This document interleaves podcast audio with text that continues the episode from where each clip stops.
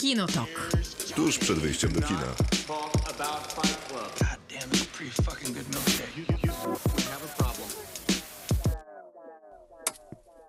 Dobry wieczór, Krzysztof Majewski. Miłosława Bożek. Maciej Stasierski nie dotrze. Widziałem, że obserwował dzisiaj mecz Igi y, Świątek, zwycięski zresztą. Oczywiście, w Paryżu. Tak, Na Paryżu. żywo. Tak Pozdrawiamy jest. go. Drugą rakietą jego Chin też. wygrała.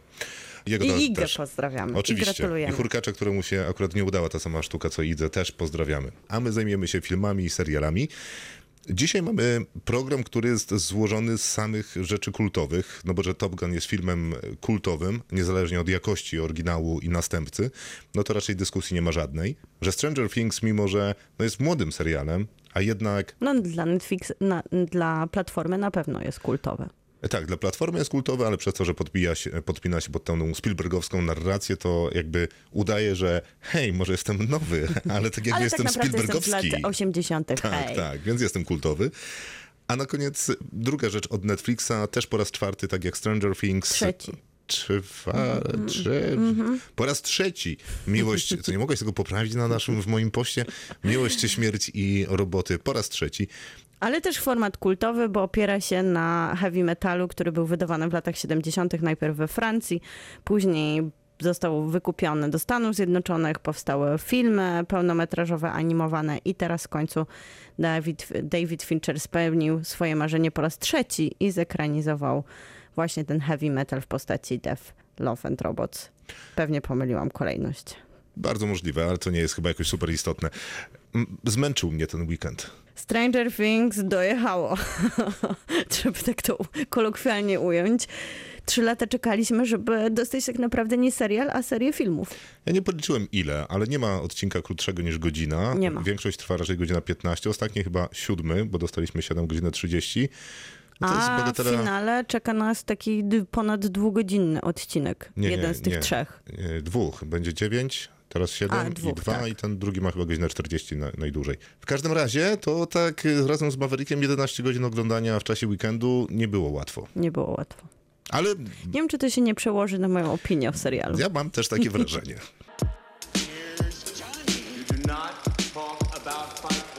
Kinotok. Film.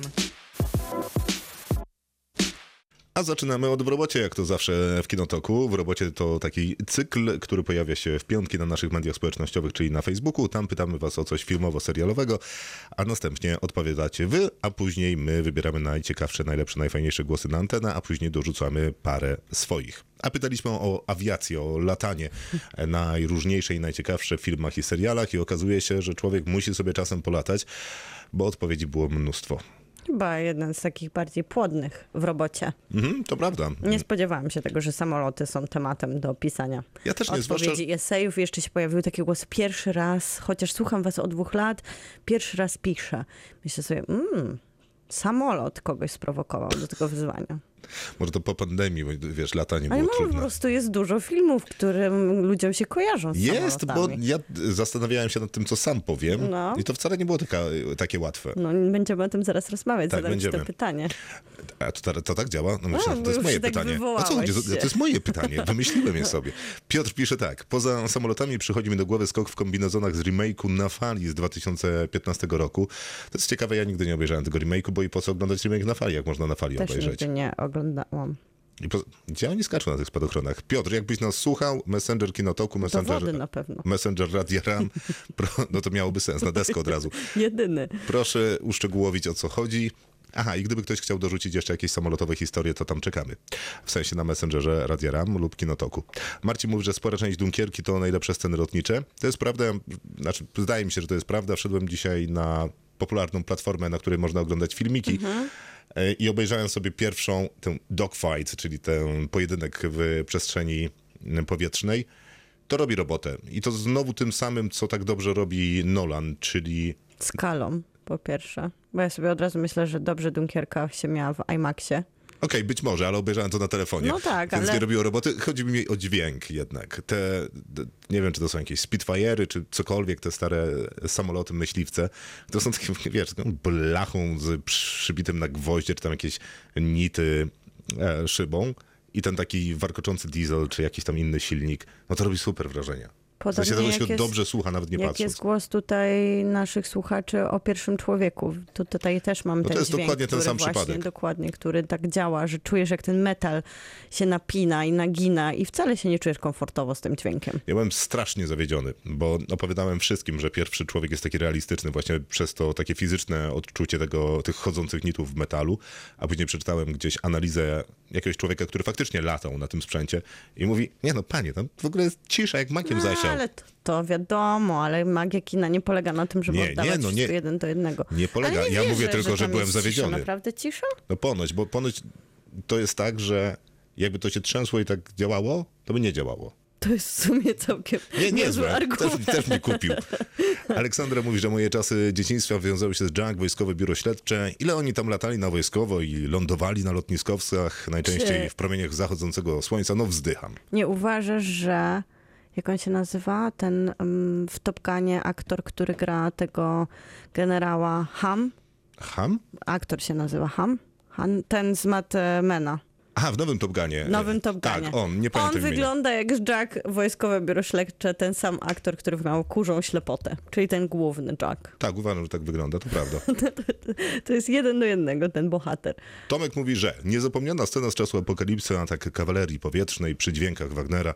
To jest prawda, jest to absolutnie niezapomniana scena. Zresztą swojego czasu czytałem e, książkę scenarzysty mm, czasu apokalipsy i on tam opowiadał, jak e, robili tę scenę.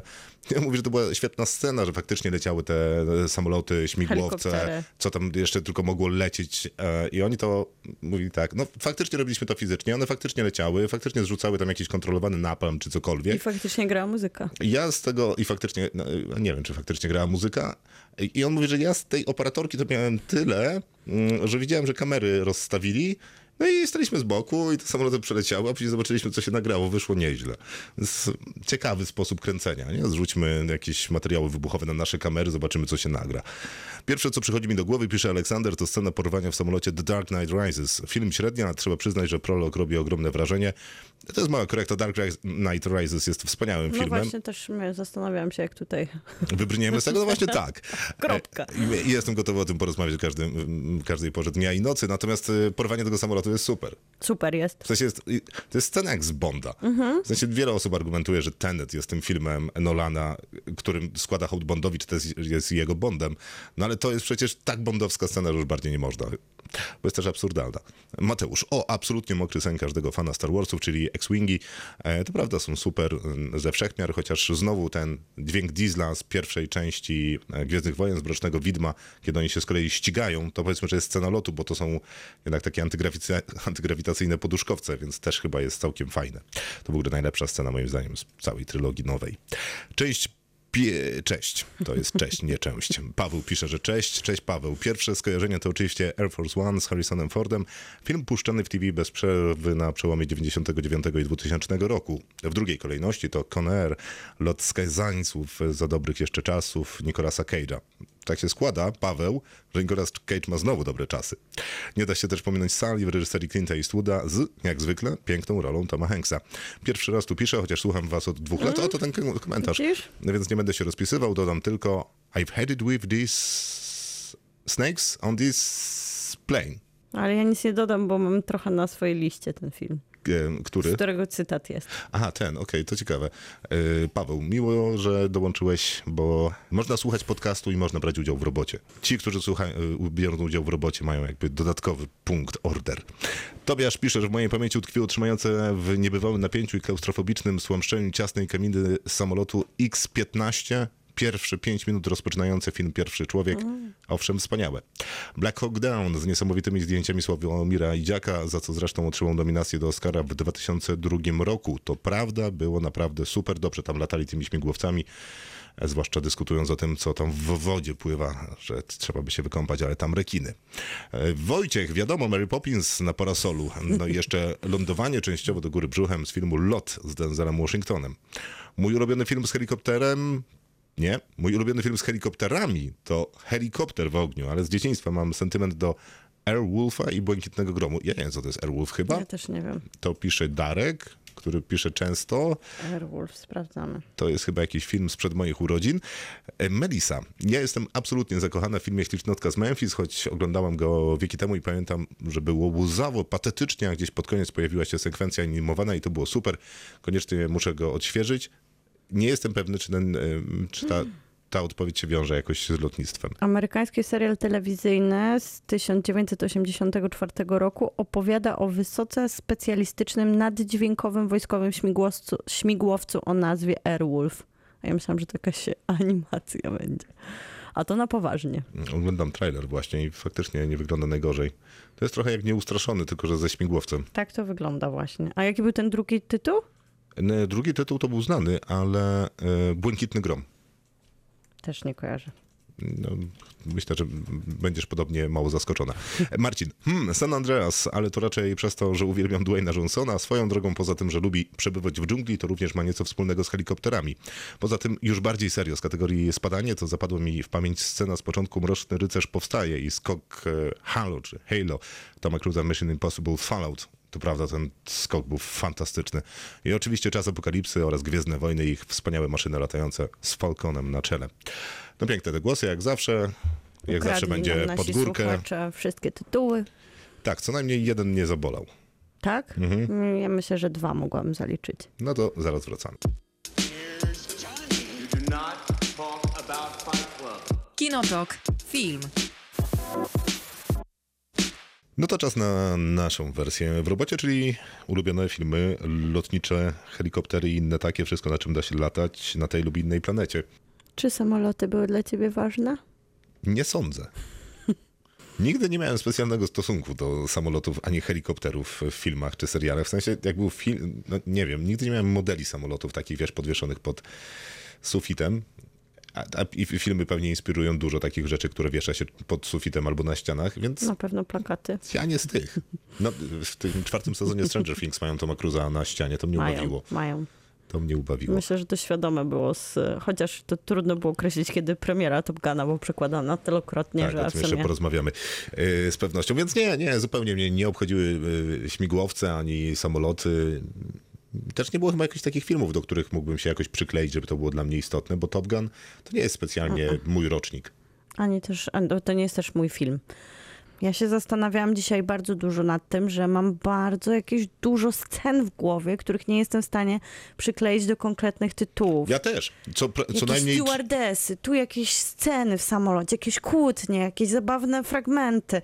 Ktoś biegnie po skrzydłach i zupełnie nie wiem, jaki tytuł w- jest w tle. To było bardzo przykre doświadczenie. Też miałem ten problem i okazuje się, że wcale nie jest tak łatwo wyszukać scenę, jak e, co się z tego filmu kojarzy. Chociaż znalazłem grupę na Facebooku, która się tym zajmuje i są naprawdę nieźli. Przepraszam, ale pomaga w odnajdywaniu tytułów Tak, tak. z i czegokolwiek, czy tylko Nie, czego, nie, nie, nie, nie, no bez przesady, czegokolwiek, ale na przykład wiesz, ludzie tam piszą, że pff, e, kobieta, blondynka w takiej czarnej sukience, Mhm. chyba stary. I ktoś tam odpowiada. A, Wspaniale, proszę mnie, proszę mnie zaprosić zaproszę do cię tej do grupy. grupy. Ja myślałem, że wiesz, będę taki, y, przeczytam tam trzy posty i mówię, to jest to, to jest tam, nic. W Nic? ogóle chyba ani jednego nie rozpoznałem zapisu. No więc to było ciekawe, że mam dużo wspomnień związanych z samolotami i scenami na pokładzie samolotów, ale nie jestem Nie w wiem, stanie jakie to ich- filmy. Tak, nie jestem w stanie ich przypisać do konkretnych rzeczy, a też Top Gun, Maverick i seans filmowy uświadomił mi, że zupełnie nie interesują mnie samoloty. Mm, W sensie tutaj będę jednak bronić tego doświadczenia, które przeżyłam w kinie, ale mimo wszystko uświadomiło mi to, że to nie jest jakiś mój temat filmowy. I tak szukając tych, tych tropów, ostatnio jestem cały czas z kronikami Seinfelda. Taki, to jest serial, który po prostu towarzyszy nam w domu. Jeden z takich niewielu, które, który puszczamy sobie do jedzenia, czy do takiej chwili przerwy, bo nie jest to poważny format godzinny, nie zobowiązuje. Można też przerwać gdzieś w trakcie odcinka. I tam jest wspaniały odcinek. To jest odcinek 52, 12 czwartego sezonu. Nazywa się po prostu Lotnisko. Czekaj, I- 52? 52 całej serii albo 12 czwartego sezonu. Tak, Amerykanie liczą sobie, chyba 9 sezonów w sumie powstało. No wiesz, tutaj Siemiec z lat 80., 90. to mogło mieć tyle sezonów, zwłaszcza, że ten serial był bardzo popularny i tam jest wszystko to, z czym mi się kojarzą moje fragmenty i scenki w głowie, bo jest to odcinek o tym, że dwójka bohaterów ma opóźnienie na locie i dostaje inny lot. i dostaje dwa bilety, jeden na pierwszą klasę, a drugi na drugą klasę. I muszą wybrać, kto leci, czy Jerry, czy Elaine leci pierwszą klasą i Jerry mówi, słuchaj, ja już leciałem w życiu pierwszą klasą, więc ja wiem, co tracę, więc ja muszę lecieć pierwszą klasą, bo ty nigdy nie leciałaś, więc nie będzie ci przykro. Taka argumentacja, myślałem, że to jednak będzie zmierzać. Ja już leciałem pierwszą klasą, Więc masz więc teraz ty. Nie. O, Okej. On mówi, ja wiem, co tracę, będzie mi przykro, a ty nie wiesz, co tracisz, więc nie będzie ci tak przykro i ona się na to zgadza. I to jest taki uroczy sketch klasyczny z tamtych lat, że on ma najlepiej. Najpiękniejsza dziewczyna, świetnie się im klei rozmowa, po prostu widać w jego oczach, że to jest jego przyszła żona albo przynajmniej długoletnia kochanka. Szampan się leje, jest przeurocza, a ona To ma najgorzej. A ona ma najgorzej, zły, kole- zły pasażer, który chrapie, jest duży, zajmuje dużo miejsca, ona idzie do toalety, przegapia swoją kolejkę z jedzeniem, wszystko się źle dzieje. Więc tam są wszystkie upchane te ke- skecze z lotniskiem. Przy okazji jeszcze jest dwójka bohaterów, która się odbija od różnych lotnisk. Więc myślę, że Kroniki Seinfelda uratowały moją taki zdrowy, zdrowy rozsądek, w sensie zdrowie psychiczne, że pomyślałam sobie, dobra, to może te wszystkie sceny, które mam ostatnio w głowie, wszystkie są z tego serialu, bo okazało się, że Kroniki Seinfelda naprawdę często dzieją się na lotnisku i w samolocie. Paulina jeszcze pisze, nie zdążyłam napisać moich typów latających, więc tu- tutaj tylko szybko przewinę, gdyż... Tak, przewinę, tak jest napisane. E, Gdyż myślałam na tym cały dzień, że uwielbiam wszystkie latające miotły z Harry'ego Pottera oraz ta z podniebnej poczty Kiki. Jeśli się liczą, to również smoki. Bardzo ładnie. Z jak wytresować smoka, zwłaszcza szczerbatek, ale ten pękaty nieco nieogarnięty też. A jeśli ma być maszyna, to Nabuchodonozor z Matrixa, czyli ten poduszkowiec, którym się poruszają w świecie niematrixowym w Matrixie. Natomiast Szczerbatek, tam jest bardzo ładne ujęcie latania w Szczerbatkach, ale to jest chyba w drugiej części, kiedy on ma domontowaną tę, ten O statecznik. O Szczerbatku, jak wytresować smoka. Ja nigdy nie byłam częścią tego doświadczenia. W sensie nie obejrzałaś tego Nigdy. filmu? Żadnego z nich. To jest teraz y, podpowiedź dla naszych słuchaczy. Jeżeli ktoś was kiedyś spyta o jakiś film, to ma, powinniście odpowiedzieć, nigdy nie byliśmy częścią tego doświadczenia. To nie bardzo... Świetna, świetna To, odpowiedź. to trochę jest. nic nie znaczy. Nie wiadomo, czy się obejrzało, wtedy czy nie. Wtedy nikt nie idzie dalej z tym. Nie, na przykład nie robi ci niemiłego komentarza, jak twój wzrok sugerował, jak mogłaś nie oglądać. Trochę poszedłem. Nie, to, przecież to jest... Ale to cudowna sytuacja jest, bo teraz to obejrzysz, będziesz zachwycona. To ja mam teraz takie wyzwanie jak Maciek Supernatural, że ja mogę też to zdiczować zupełnie i za każdym razem W sensie mówić, zignorować. tak, będę, będę, zrobię. To jest półtorej, godzin, półtorej godzinny film, który jest świetny. Wiesz, mamy bardzo dużo zawodowych wyzwań, jeżeli chodzi o filmy i seriale.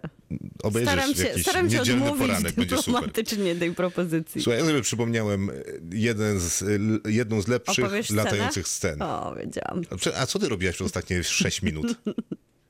No proszę, nie krępuj się, proszę. Film nazywa się nawet. Duna. Może widziałaś. Nawet na pierwszym miejscu moich filmów z zeszłego roku. Tak, i tam jest scena, kiedy oni lecą e, ornitopterem. Nauczyłeś się? Zapisałeś? Zapisałem. Gratuluję. I te ornitoptery są super, bo wyglądają jak ważki, ale no są po prostu jak skóra zjęta z Apache, czyli tych bojowych śmigłowców e, amerykańskich. No jest ta scena, kiedy zda- zdarzają się rzeczy, jakby nie będę spoilerował, a następnie wlatują w burzę piaskową. I jak rozmawialiśmy już o filmie Damiena Chazella Pierwszy Człowiek, kiedy on leci tym X-15 na no, niemalże orbitę i wszystko mu się trzęsie e, tam na pokładzie. I to jest takie fizyczne bardzo doświadczenie, prawdziwe, bliskie. E, świetny jest dźwięk, świetne jest otoczenie, bardzo dobra kamera. No to tu jest wszystko to samo. Bardzo dobry, bardzo dobry wybór. Dziękuję. Ja sobie przypomniałam mój ukochany serial, który był rewolucją dla telewizji, czyli Los Zagubieni, J.J. Abrams Chwila, tam i się... oczywiście No nie, nie, Damon sekunda. Lindelof. Ale oni tam lecą tylko raz. Lecą, rozbijają się. No, ale przepraszam, lot e, 815 Boeingiem Tak. 777. Tak. Później ten Boeing leży na tej plaży przez cały pierwszy sezon. No tak, to, to jest...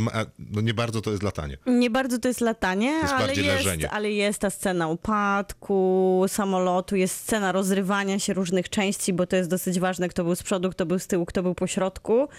No ale sama historia Oceanic Airlines jest tutaj najważniejsza, bo to są linie lotnicze wymyślone fikcyjnie na potrzeby telewizji i kina, dlatego żeby nie nazywać samolotów żadnymi faktycznymi liniami lotniczymi i nie przerazić widzów, że któreś z nich robią złe samoloty. Od lat 60. powstał ten pomysł, żeby linie lotnicze nazwać właśnie Oceanic Airlines i one są wydawane nie tylko przez Lostów, ale faktycznie telewizja ABC, która wydała Lostów, wymyśliła całą stronę fikcyjnych linii lotniczych, która wtedy, jeżeli chodzi o łączenie serialu i internetu, te, tego jeszcze nie było, więc można było pooglądać stronę. Również wydali w Stanach Zjednoczonych billboardy i później był taki twist w serialu, że jednak oni że, że jednak ten lot miał się świetnie. I oni stworzyli całe reklamy o tym, że Oceanic Airline to są rekordowe linie lotnicze, jeżeli chodzi o bezpieczeństwo, więc całkiem nieźle grali takim łączeniem linii lotniczych, jakby całej tego merchu, serialu i internetu, a one się pojawiły w wielu filmach, na, na przykład Bridget Jones, Downsizing, czy ostatnio w serialu Wąż. Wszędzie tam można zobaczyć bilety Oceanic Airlines. Za każdym razem mają trochę inne logo, więc tutaj film może sobie na tyle pozwolić, ale stało się to liniami lotniczymi, filmowymi, jakby takimi w uniwersum filmowym. No, no, jest, tego jest oczywiście więcej, bo jest chociażby ten numer telefonu 555, czyli numer zarezerwowany właśnie dla filmowców, jeżeli gdzieś umieszczają numer, to właśnie ten Mhm. i ten numer y, jest niczyj, zarezerwowany przez wszystkich dostawców y, jakby połączeń, telefo- telewizji. połączeń telewiz- y, telefonicznych w Stanach Zjednoczonych, a to po to, żeby zapobiegać prankom najróżniejszego rodzaju, no bo ja wiadomo, jakbyśmy zobaczyli numery w filmie, Oczywiście. zwłaszcza jak jest ważny. Zwłaszcza jak mamy 9 e, czy tam 12 lat. E, ta- zwłaszcza. A druga rzecz, to jest ciekawe, że na pokładach e, tych międzykontynentalnych samolotów, czy na długich liniach lotniczych, gdzie można obejrzeć film, nie ma filmów o katastrofach lotniczych. Bardzo zdrowo. No chociaż wiesz, teraz możesz siąść z telefonem i mieć tam przegląd Tak, katastrof możesz sobie lotniczych. ściągnąć wszystko na telefon i płakać cały czas ze strachu. Trzeba tu robić to na własną odpowiedzialność. Jeszcze jest taki element powiązany z internetem, to właśnie węże w samolocie. Sam scenariusz i pomy- jakby pomysł i produkcja filmu wzbudziła takie reakcje internautów, że to też było już 2006, to wydaje się, że internet nie był taki młody, ale oszalał na punkcie scenariusza i pomysłu, więc y, film stał się sławny zanim jeszcze pojawił się na ekranach kin i dlatego też zrobił taki dobry wynik. A to jest ciekawe, bo i Węże w samolocie i Con Air to są filmy, które pokazują i w sumie lości to mają, bo jedna z bohaterek jest transportowana przez em, policjanta, że to jest prawda, że są takie transporty specjalne jak Con Airy, czyli są więźniowie na pokładzie samolotu, tylko zwykle to jest, są trzy samoloty, które transportują więźniów. Więźniowie o tym wcześniej nie wiedzą, a plan jest ustalony z godziny na godzinę, żeby nikt nie przejął samolotu. Więc to jest fakt w amerykańskim systemie sprawiedliwości, że mają takie specjalne swoje więźniarskie samoloty. Ja widziałem film z Tommy Jonesem, oni lecieli zwykłym e, czarterem, więc... E, więc wiem wszystko o przewożeniu więźniów e, samolotami. właśnie. Dobra, są jeszcze głosy, więc nadrobimy je może teraz, bo na przykład Kuba pisze, że dzikie historie. I to jest przecież znakomity typ, no przecież cały film y, polega na tym locie. To jest, y, tak a propos Dzikiej Historii, był chyba najlepiej oglądanym filmem Nowych Horyzontów y, w kinie Nowe I Horyzonty. chyba jest najlepszym filmem, jeżeli chodzi o sezonowe pokazy letnie. Najlepiej, czyli było najwięcej osób, które to obejrzały, to mogło być niejasne. E, Ale to nie koniec, bo, bo, bo to nie to, czekaj, bo był świetny głos. Aha, że Mateusz pisze, że jak mówiłem, że są Spitfire w Dunkierce, To nie są. no to nie są, nie, nie, nie. Widzisz, Są niezdany egzamin z Hurricane. samolotów. Ale to dobrze, że wszystkie samoloty nazywają się jakoś tak czadowo. E, Jak coś, to jeszcze było latanie w ostatnim smoku. Ostatni smok jest wspaniałym filmem. Gdzie tam było latanie? No, Takie samo- na tak- smoku. Takie samo jak w grze o Tron. Najwięcej pieniędzy to latanie na smokach kosztowało. Tak, ale latanie na smokach w grze o tron jest Nie jest najlepsze. średnie, mocno. Nie jest najlepsze. Jest tam scena też z smokami, które się kąpią w wodospadzie, a Jon Snow całuje się po raz pierwszy ze swoją ciotką. A to nadmie... Bo ty dalej utrzymujesz, że E, Wiking to, zgapił tak, tę scenę. Jest to połączenie z Wikingiem, tak. E, A teraz jeszcze Bartek, cześć. Czy uważacie, że Kroniki Seinfelda to naturalny konkurent przyjaciół? Czy to jednak trochę inny format i sposób na opowiadanie historii grupy znajomych? Tak, a propos kronik, to nie do końca na temat e, samolotów. No, nie do końca, ale No odcinek cześć. 52. Jak miło, że tutaj tak na bieżąco są komentowane. Ale tego jest więcej, bo na przykład pisze Marta, hej, uwielbiamy z mężem Jerry'ego Seinfelda, a nasz e, ulubieniec to George No! Constanza. Pozdrawiamy wszystkich, Kostanzę. którzy jeszcze oglądają ten serial. PS odcinek z samolotem oczywiście to dla zapamiętamy. naszych słuchaczy pozdrawiam ich. Ostatnio widziałam wspaniałą zasłonę prysznicową z Kostanzą. Okej, jest... umieścimy ją na naszych mediach społecznościowych, gdyby ktoś był zainteresowany taką właśnie przesłoną prysznicową. To co, jeszcze? Możemy chyba jeszcze po jednym. Po jednym? Ja tu tyle Wiesz, przygotowałam. Tylko dwie godzinki. To jest przykre dosyć. To ja muszę się zdecydować, co ja tu wybiorę. To mów ty. To mnie trochę zaskoczyło. Naprawdę po jednym, może dwa. No. Dobra, mogą być dwa. To mnie zaskoczyło, ale w pierwszym filmie Transformers, który jest dobrym filmem, w No, przeciwieństwie jeżeli do wszystkich innych, właśnie franczyzę, to jest najlepszym. to tam też jest dobra scena, bo tam jest taka scena na pustyni, kiedy oni spotykają się z takim e, skorpionem Transformersem, który ich tam Jak goni. Krzysztof, powinieneś mieć jakiś medal ze specjalizacji w Stanach. To akurat obejrzałem przed y, programem, bo nie byłem pewny, czy to jest skorpion, czy coś innego. W każdym razie jest to skorpion, jest pustynia, pasuje. Skorpion jest duży, robotyczny i groźny. No i co byście nie mówili o Transformersach, o tym jakie to jest kiczowate, nudne, łzawe, tanie, tandetne, to jest wszystko prawda, to ta scena jest naprawdę niezła. Bo oni tam, bo tam jest oddział wojskowy, który wzywa wsparcie lotnicze tam jest pokazana organizacja tej amerykańskiej armii, jak to mniej więcej przebiega. Nie mam zielonego pojęcia, czy to ma cokolwiek wspólnego z prawdą, podejrzewam, że nie, ale może. W każdym razie filmowo ogląda się to świetnie. Bo oni najpierw dzwonią do jakiegoś, wiesz, jakiegoś operatora, który siedzi przed niebieskim światłem wielu monitorów. Jest tam dużo osób, ma takie specjalne słuchawki. On przez te słuchawki kontaktuje się z takim samolotem, gdzie z kolei wszyscy siedzą przed ścianą czerwonych y, monitorów, oświetlają, oświetleni są tym światłem. Oni łączą się z kimś tam, tam jest dużo takiego bełkotu, jak wiesz, ETA, plus zero hours, y, jakieś tam cyfry padają, jakieś inne skróty. Które E, mogą być zupełnie randomowe. Ale nie może- muszą. Ale, ale ja to kupuję. Więc leci dron. Dron, nie wiem co on tam robi, głównie leci, jest okej. Później znowu wracam do tego samolotu, który zarządza czymś tam. Później leci coś zupełnie innego, jakiś inny samolot, on zrzuca bomby, strzela z karabinu, a później oni stwierdzają, to nie wystarczy, potrzebujemy i znowu pada tutaj jakaś taka wojskowa nomenklatura i przylatuje kolejny samolot, przechyla się i strzela z jakiegoś takiego, nie wiem, dużego działka. Działka. Czy, czy, strzela z czegoś, to strzela. No super jest ta scena. Bardzo fajnie, że mówisz o scenach. Ja też teraz powiem o scenie. Proszę bardzo. Bo jak tak sobie myślę, helikoptery, wiadomo, są te klasyki i kina, które układały nam helikoptery w głowie, ale my- myślę sobie, musi być jakiś trop gatunkowy. Na 100% jakieś helikoptery zabijały zombie. To jest pierwsze moje skojarzenie z helikopterem. Przecież te śmigła są idealne nie tylko po to, żeby zabić Toma Cruza, bo jest scena w pierwszym Mission Impossible, jak Jean- e, Jean Reno go goni helikopterem, przypina się do pociągu i właśnie stara się uciąć mu głowę skrzydła, ym, śmigłem samolotu. Nawet się dzisiaj od, odświeżyłam sobie tą scenę. Tak, i rozbija się o wiadukt kolejowy. Tak, i się tak kończy. Nie, on się, on wybucha już w tunelu i kończy się tak, że śmigło jest po prostu centymetry od gardła Tak, tak, pamiętam. e, Toma Cruza, ale wracając do zombie, no to wszędzie, świt żywych trupów, tam jest taka wspaniała scena, zupełnie bezsensowna, jak śmigło odcina idealnie kawałek mózgu zombie, więc... I on dalej żyje. No ale nie kawałek mózgu, to jest, to jest jeszcze w tamtej nomenklaturze gatunku, to jest koniec dla zombie. Musi być, wiesz, strzał w mózg. Ale 28 dni później tam jest cudowna scena. Tam pamiętajmy, zombie są szybkie, zombie są takie troszkę bardziej ogarnięte niż wcześniej gatunkowo i one się czają w trawie, są tak, jest taka wysoka trawa. Jest taka cudowna scena, kiedy helikopter zaczyna na nie lecieć jak taka wielka kosiarka i dosłownie kosi te wszystkie hordy zombie. Rozlewa się ta krew na świeżą trawę. No i on jeszcze właśnie się ustawia w takim nierealnym pozycji do tego, żeby kosić zombie, więc nie oczekujmy tutaj sporej realności od tej sceny.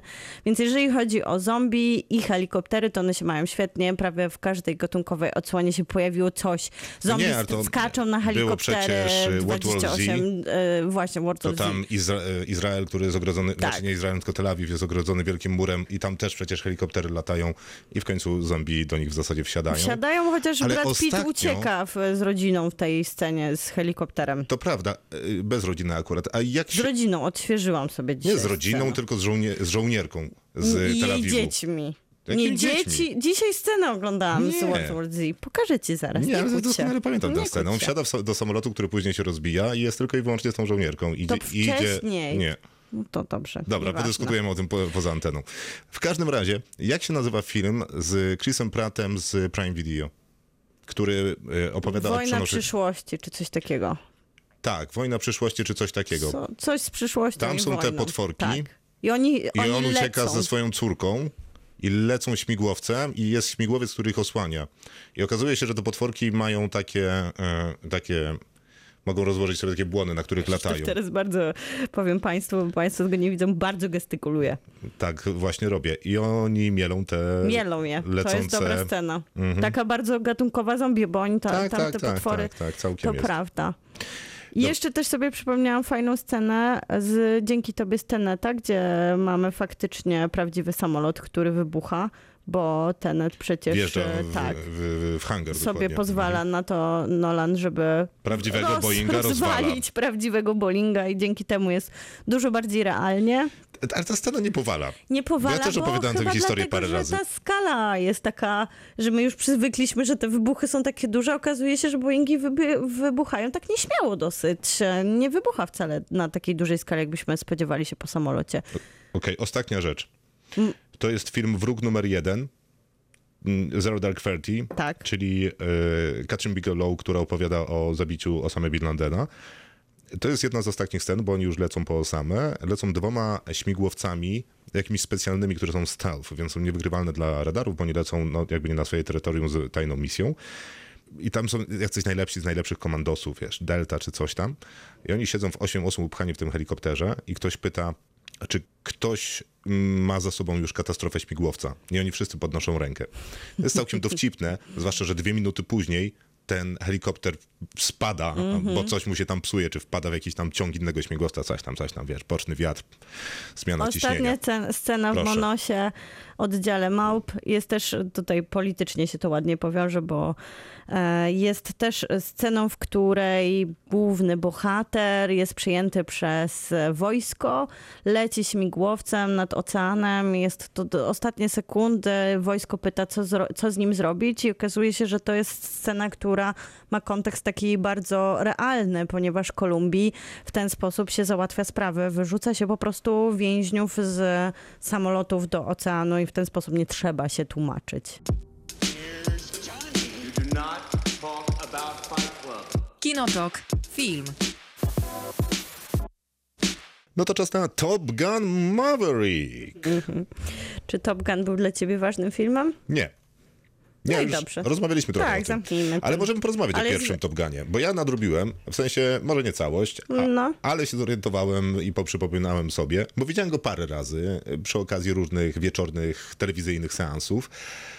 I teraz obejrzałem, m- może nie całość, może to nie jest uczciwa opinia, ale naprawdę mam wrażenie, że Top Gun oryginalny to był słaby film, który miał świetne i bardzo mocne elementy. Tak, zgadzam się.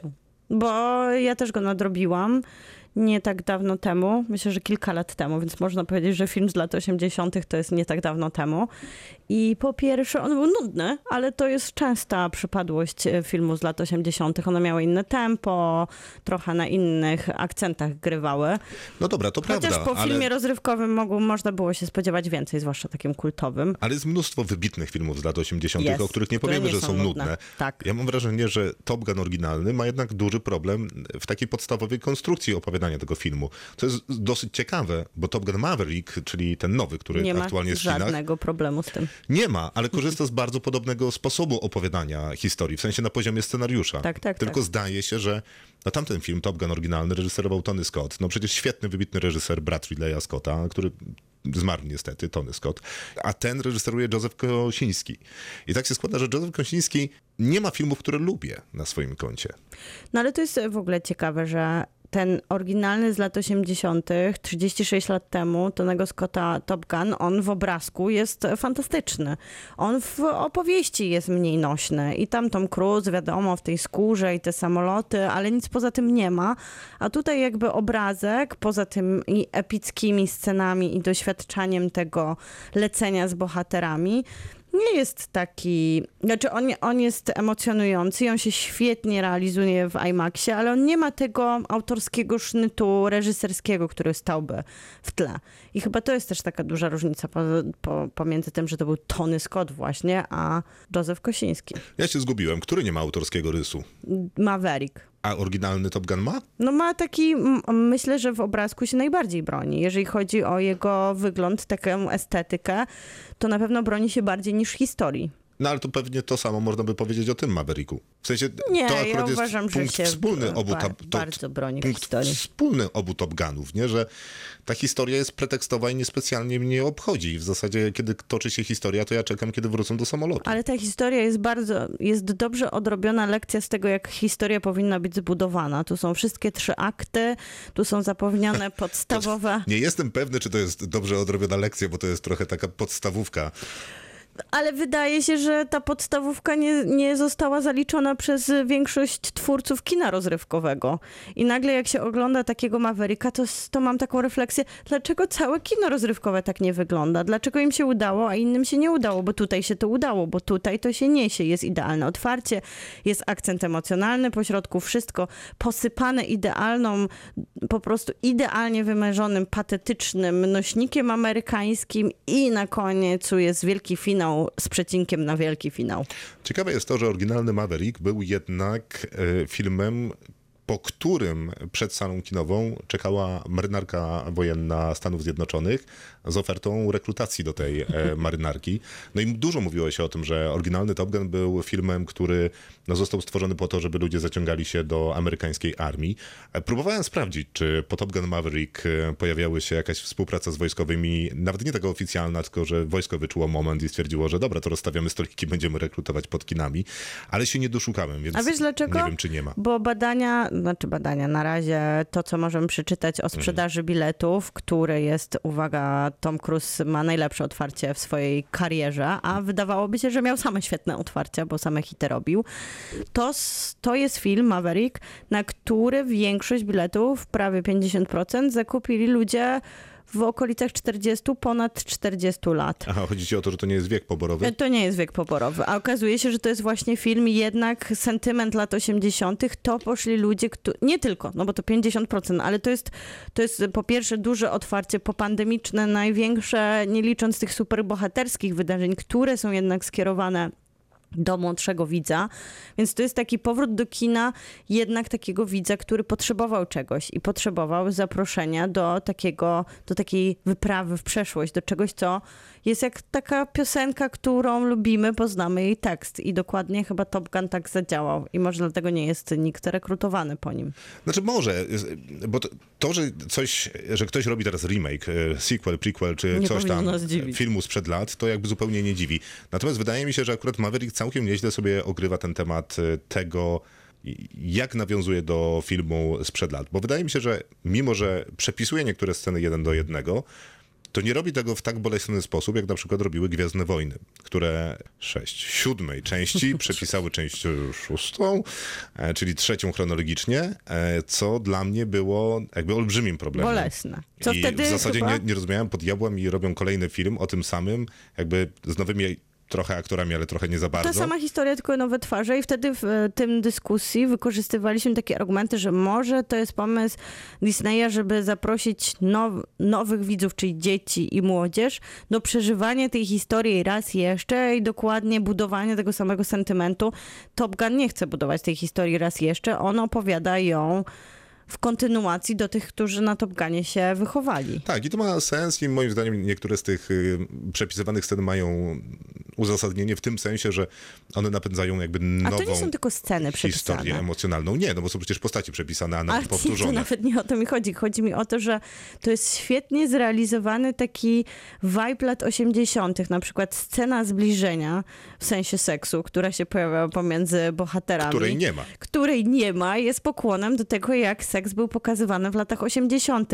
Te takie przejścia romantyczne, które się pojawiają, przepływanie. Lek... Ja już tylko Ja nie- czekałam nie- na nie- mizianie po kręgosłupie, które Niekoniecznie było. miałem skojarzenie z sceną seksu, raczej miałem skojarzenie, że zaraz wjedzie czerwona ciężarówka, bo bardzo mi się to skojarzyło z Bożym Narodzeniem.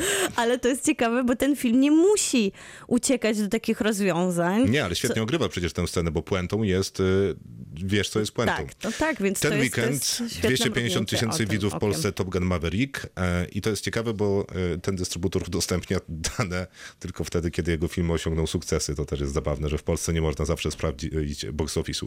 To jest charakterystyczne.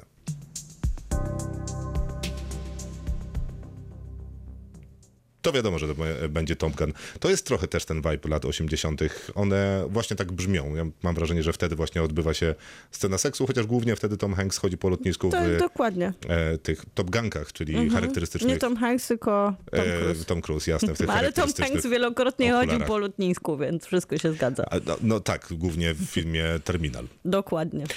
Y, Albo gonił w złapnie, jeśli potrafisz. trochę się nagadaliśmy, ale szybko powiedzmy, że Top Gun Maverick ma taką historię, że Maverick, mimo wszystkich możliwych osiągnięć, które jako pilot y, zdobył, dalej jest kapitanem. Jest nawet scena, w której mówi mu się, że powinien być dwugwiazdkowym admirałem albo senatorem, co wydaje mi się całkiem dowcipne. E, No ale jako, że często łamie regulamin, bo to taka postać, to teraz mm, zajmuje się testowaniem e, takiego nowego e, samolotu i ma złamać granicę 10 machów. To zobaczycie, jak mu się udaje, ale szybko go stamtąd wywalają, ponieważ musi zająć się. Przenoszą go. Okej, przenoszą go, jak wolisz, do, z powrotem do tej szkoły y, uczącej pilotów. Asów. E, tak, asów przestworzy, czyli Top Gun i ma zostać tam nauczycielem. Szybko mówi, że on nie jest nauczycielem, tylko pilotem myśliwca i że on zupełnie nie jest zainteresowany, ale tam z różnych Ale powodów się zgadza. No i faktycznie będzie misja do zrobienia. Ta misja jest komiczna. W sensie to, jak bardzo... To jest ta właśnie nostalgia za mówią- latami 80. Słuchajcie, jaka to będzie misja? Ja tam, nie wiem, daj coś z bombą atomową. Dobra, to będzie pff, uran, może być. Okej, lecimy Ale właśnie uran. z jednej strony to jest nostalgia za latami 80., bo tam wydaje mi się, że wszystko było takie niepoważne. Zawsze jak powiesz lata 80. A z drugiej strony wydaje mi się, że dzięki temu ten patos takiego uwielbienia do wojny, do wojska, przez ten absurd jednak misji, pewne kuriozum, które za tym stoi, lepiej działa. W sensie inaczej byśmy, byłoby za poważnie i zaczęłoby, na, mnie przynajmniej jako widza, zaczęłoby mnie to odtrącać, że mamy takie apatowanie tym patosem, tą amerykańską armią, tym, że ona znowu, oczywiście, zbawia świat. A dzięki temu, że jednak jest to taka misja, zwłaszcza na tych infografikach pokazywana, e, jest taka wspaniała, jakby właśnie oglądała serial Jack, zaczyna mieć do tego po prostu idealny stosunek. Taki, żeby dobrze się bawić, a nie myśleć, że na poważnie ktoś mi mówi o Tak, tym, że nikt- takie misje istnieją. Bo nikt nawet nie mówi, jaki to jest kraj, gdzie oni lecą, więc to jest wszystko chyba zupełnie uczciwe. Po prostu jadą zrzucić bombę Do dla, bardzo malutkiego celu. z korzyścią dla świata, tak, dwa cuda. I jest taki problem, że zostają wybrani, zostaje wybrana dwunastka tych asów przestworzy, z których Tom Cruise ma wybrać szóstkę i ich przeszkolić z tej niewiarygodnej misji, która wiadomo jest niewiarygodna, niewykonalna, nie mamy takich samolotów, wszystko jest źle i trudno. I taki problem jest, że wśród tej dwunastki jest syn Gusa z pierwszego filmu, który nazywa się Rooster, ma za złe Maverickowi dwie rzeczy, ponieważ po pierwsze uważa, że zabił jego ojca, czy też doprowadził do jego śmierci, Mhm. a po drugie cztery lata przez niego nie dostał się do akademii tam Oni nawet latania. nie, oni mówią tak, że przez to, że 4 lata temu się nie dostał, to stracił wiele lat, bo przez te 4 lata mógł w sumie Latać. ranga, rangą już Tak, być gdziekolwiek tak. No, albo indziej. siedzieć w samolocie. No tak, Albo no tak. jakby o to chodzi, nie? Tak. Jakby mniejsza ze szczegółami. No więc taki jest problem, więc oni będą musieli to przepracować. ten emo- emocjonalny nośnik jest tutaj mocny. Jak w których latach? Nie, no, w, ża- w żadnych jak powinno być w Nie, filmie chciałem- akcji. A, 80. O! Mam tego dużo. Muszę przyznać, że bardzo płakałam. I tak głośno płakałam, że myślę, że osoby, które siedziały wokół mnie, poczuły się swobodniej i zaczęły też bardzo głośno płakać. To jest absurdalne, ja się wzruszałem na tym filmie. Maciek, mój ukochany, pozdrawiam go serdecznie, również się wzruszał.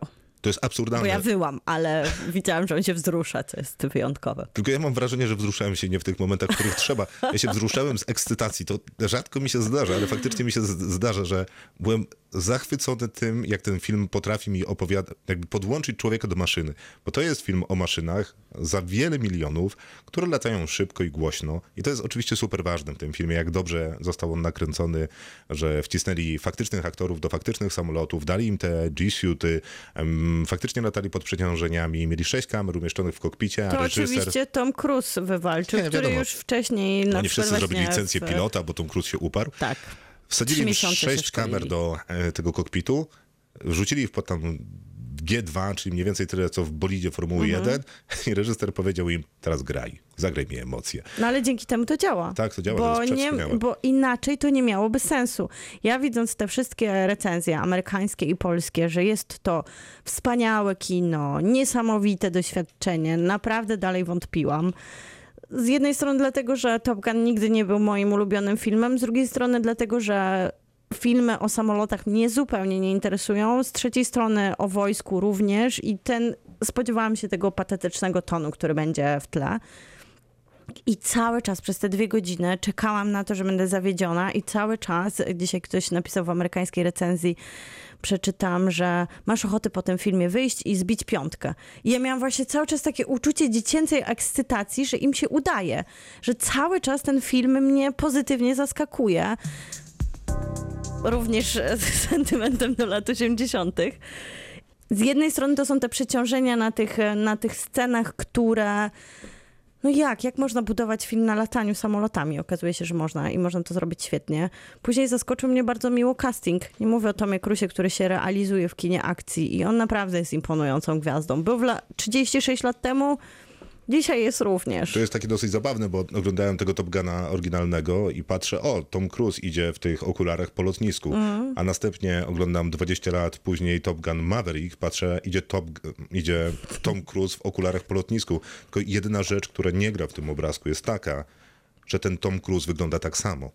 No nie no, minimalnie się zestarzał. No, t- 3,5 miesiąca.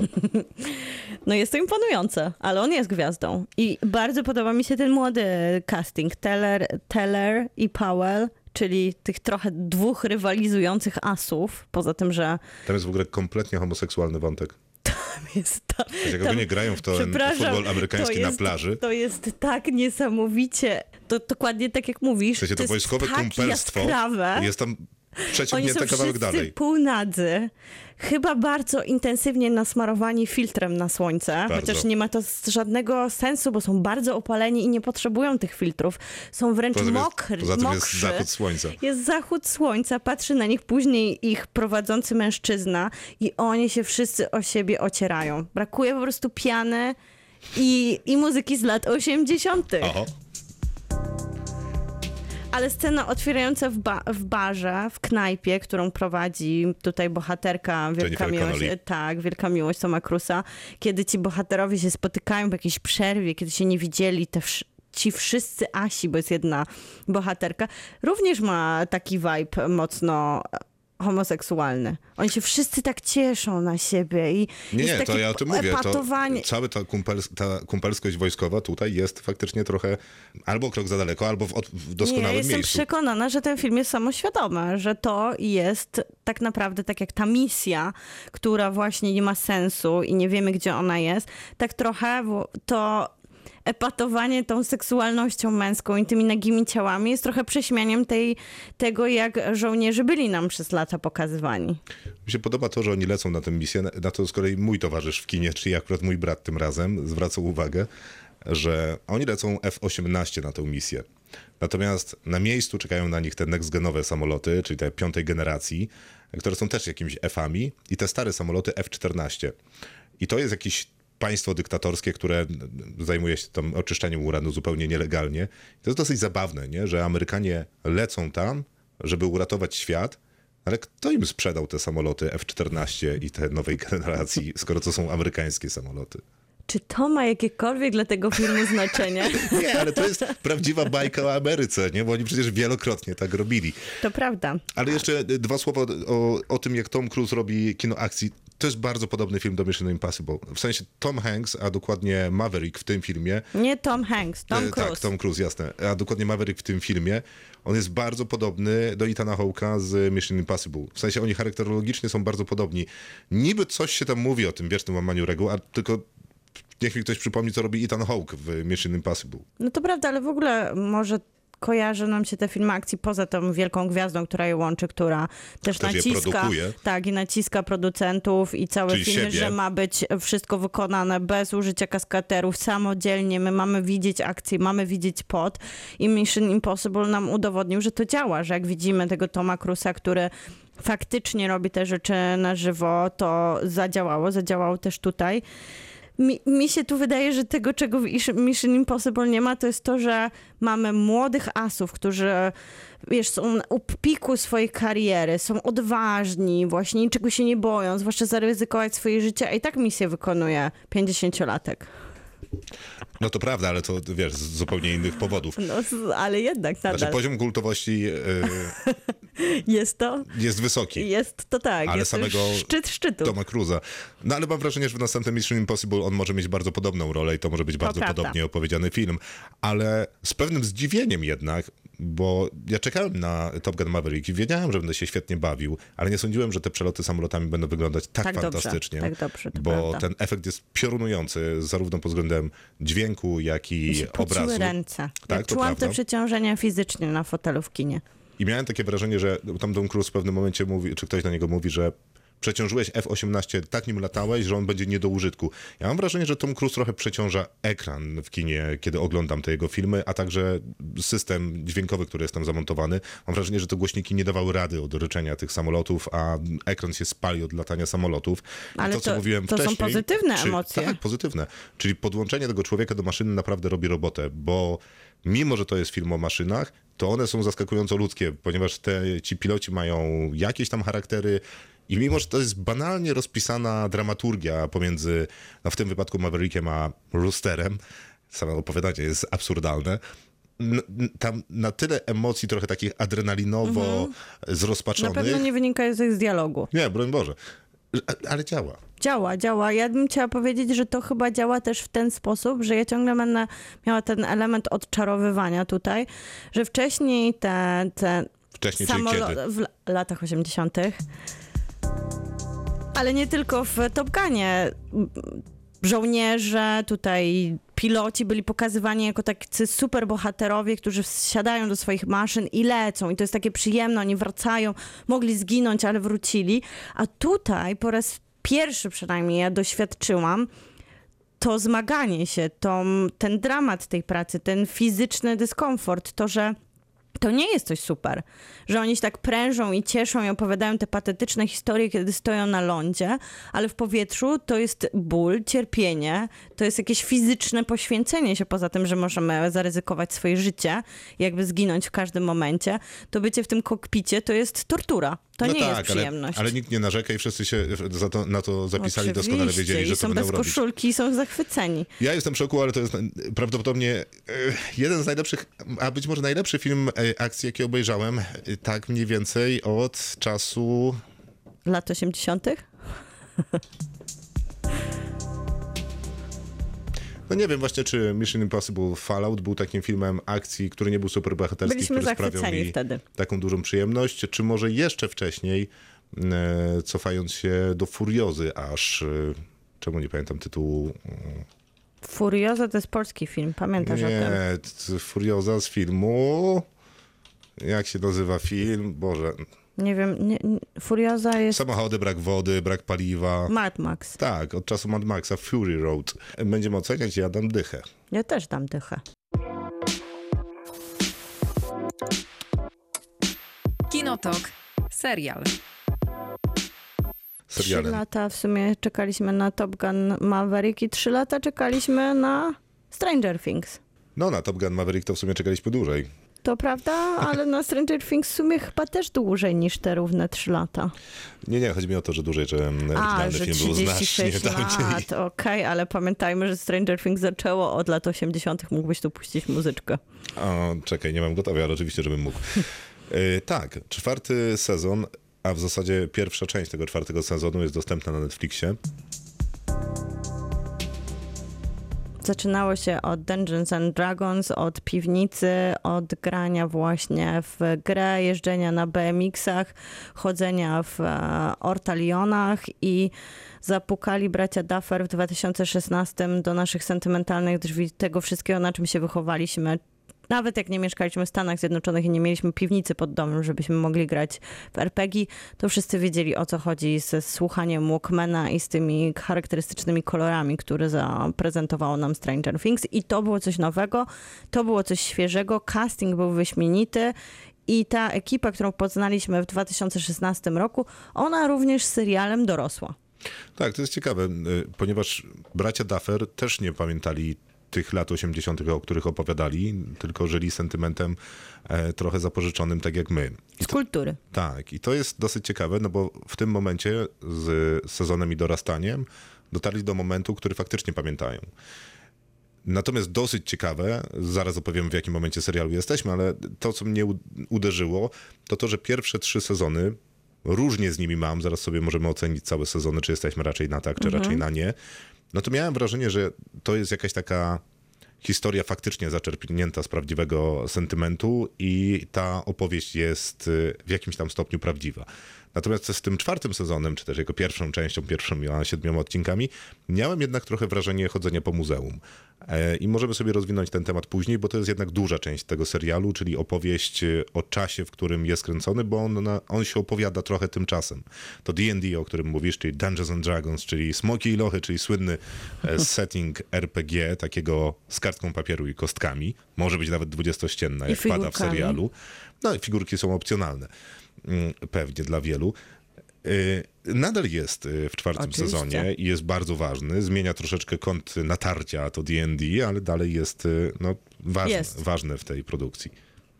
No, to tyle chciałem powiedzieć. No i ja nie wiem, jak się odnieść tutaj do tego. Może się odniosę w ten sposób. Faktycznie lata 80. to jest dla mnie może nie sentyment, a coś ważnego i zadziałało. W sensie jest to czas mojego urodzenia i zadziałało to w pierwszym sezonie jakąś taką wielką ekscytacją i fascynacją, a dwa kolejne z, naprawdę traktowałam z takim wielkim szacunkiem do tego, że telewizja nie dała mi telewizja w kontekście nowych platform streamingowych i seriali nie dała mi dawno nie wiem, czy w ogóle poza może grą o tron, prawdziwej rozrywki i Stranger Things to zmieniło. I ale takiej Netflix globalnej na, pozi- Tak. na poziomie wydarzenia.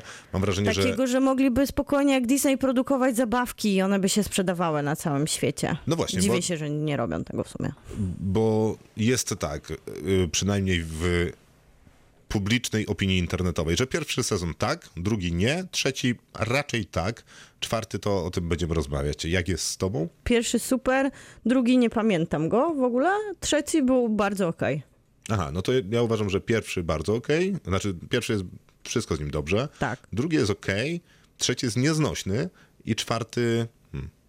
No ja trzeci nie pamiętałam, bo trzy lata ponad minęły, więc bardzo przydało się to streszczenie, które zaproponuję wszystkim tym, którzy wracają do serialu Netflix, które trwa 5 minut. Można też je później zobaczyć na innych platformach, e, żeby sobie przypomnieć. I te, te moje uczucia do tego trzeciego serialu, trzeciego sezonu były takie. To była super zabawa. Ja się bardzo dobrze bawiłam, cieszyłam się, że wracam do tej ekipy. Wiadomo, to już było wtórne, to już było trochę wtórne przy drugim sezonie. No tak, to już przy trzecim nie być, nie mogło wtórne. nie być um, wtórne przy trzecim sezonie. Wydaje mi się, że dokładnie tak samo wtórne jest przy czwartym sezonie. Jako taka idea po prostu rozgrywania się na grupie przyjaciół, przygodzie, walczeniu ze złem i zbawieniu świata. I to nie musi być złe, że jest wtórne, bo jeżeli to ma być rozrywka zakorzeniona w jednym uniwersum i trzymamy się tych samych bohaterów, to jeżeli to jest dobrze przygotowane, to ta wtórność mi nie przeszkadza. No właśnie, bo to jest parę wątków, no bo teoretycznie to jest, y, y, to nie, niekoniecznie musi być wtórne, jeżeli jest po prostu kontynuacją, bo ten serial na pewno ma nowe pomysły i pokazuje, że ma ich dużo. Mówię o czwartym Mhm. sezonie.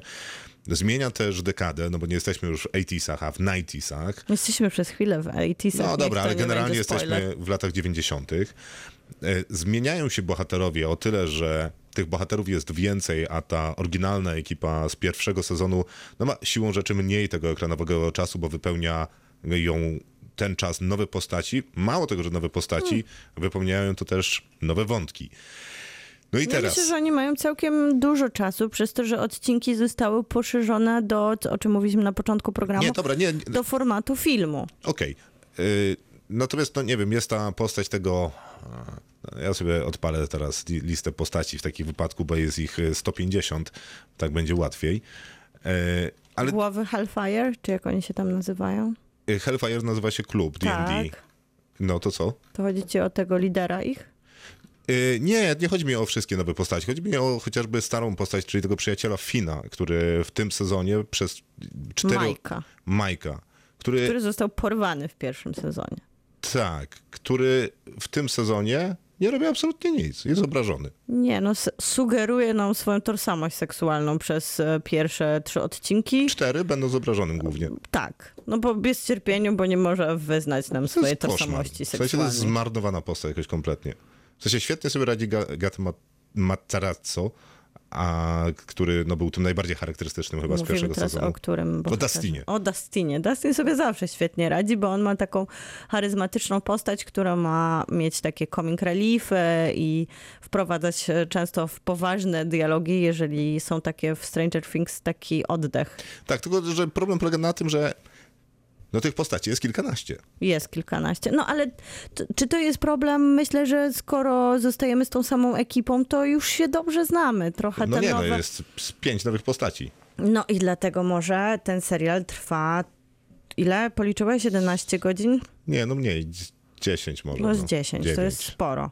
To jest sporo, jest faktycznie dużo tych wątków, bo kiedyś, czyli trzy sezony, byliśmy ciągle w Hawkins, a teraz wyjechaliśmy poza Hawkins i to daleko, w sensie jesteśmy w Rosji, jesteśmy w różnych częściach Ameryki, bo przemierzamy ją, tak, przemierzamy ją z bohaterami.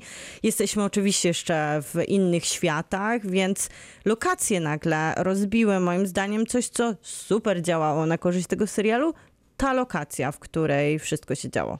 No właśnie, bo teraz nie jesteśmy już w małym miasteczku, tylko faktycznie zależnie od wątku jesteśmy rozrzuceni po Ameryce i świecie. No bo historia jest taka, że mimo tego, że radziliśmy sobie z zagrożeniem z tego e, odwróconego świata, są różne przejścia i różne potwory chcą przejść do naszego świata, Nastka ma super umiejętności, więc sobie jakoś tam przez te trzy sezony radziła, no to teraz ona tych super umiejętności mieć nie będzie z powodów różnych, a z kolei e, tamten świat nadal istnieje i otóż I otwiera... dalej chcę tego samego. Otwiera nowe przejścia, oczywiście chcę absolutnie tego samego, natomiast no, sposoby zdobycia tego samego są nieco brutalniejsze, e, no i być może takie mniej bezpośrednie, bo jesteśmy w, trochę w takiej historii e, nawiedzony dom, opętana postać. No i tu jest te- ten pomysł, żeby dać świeżość. Nie można już było nam ciągle serwować tych samych potworów, bo to by się naprawdę przyjadło, bo to straszyło w pierwszym sezonie naprawdę mocno, w drugim sezonie troszkę już w turnie trzecim to już wyjątkowo nie było straszne. Ale Więc to- Demogorgon był świetną postacią, w sensie świetnym też, potworem. I on też zostaje z nami, tylko trzeba było dodać coś nowego i wydaje mi się, że przez to, że casting się zestarzał tak naturalnie, dorósł i widzowie też dorośli z nim, bo ci, którzy zaczęli w 2016 oglądać jako nastolatkowie, teraz już mają podobnie e, wiekowo jak nasi bohaterowie. Już e, powoli wchodzą w dojrzałość i można ich bardziej straszyć. I można właśnie wykorzystać te wszystkie body horrorowe elementy z lat 80. A propos tego i z lat dorastania. 90. Wiesz, co dla mnie było porażające? Bo te, ten serial jest ciekawy, bo, ten, bo on już jest czwartym sezonem, jest ładnych parę lat z nami i on jest, tak jak był sentymentem naszym do lat 80., to mam wrażenie, że ten serial się trochę opowiada w takim klimacie, mam sentyment do samego siebie.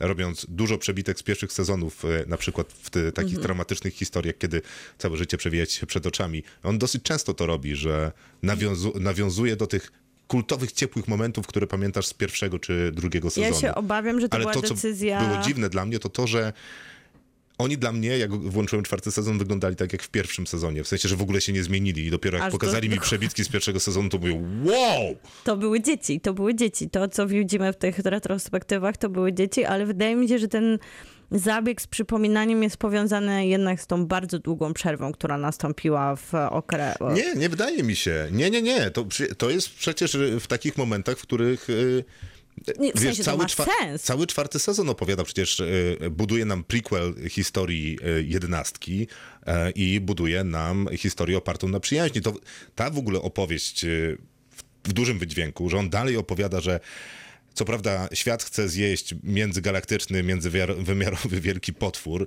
ale skoro mam kumpli, starszego brata i starszą siostrę, no to nic, my, Nic nie jest mi w stanie nie zagrozić. stanie, tak. nie? To To- jest niezłe. Tylko, to- że mi się nie podoba, jak to się opowiada, bo niestety Stranger Things ten czwarty sezon, mimo że upycha bardzo dużo rzeczy, wydaje mi się, że wysiłek organizacyjny tego serialu był potężny.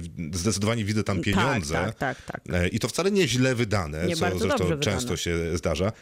To ja nie jestem fanem tego Ale wiesz, czwartego dla, sezonu. wiesz dlaczego? Właśnie może dlatego, to czy zaraz sobie powiem dlaczego tak naprawdę, ale szukając tego w serialu, może to być też wynikiem tego, że to dobrze działało w grupie, że o to chodziło, że ta siła właśnie takiej przyjacielskiej, trochę tutaj Paulo Coelho miłości, tego budowania, przezwyciężania tych wszystkich przeciwności działała. I nagle ci bohaterowie są samodzielni, samotni często. Niekoniecznie zawsze się to sprawdza aktorsko. Ewidentnie oni dobrze działali na siebie gdzieś równoważąc się i wyciągając z siebie nawzajem rzeczy. I teraz, kiedy mamy ich porzuconych w różnych częściach historii, to niekoniecznie emocjonalnie na mnie działa.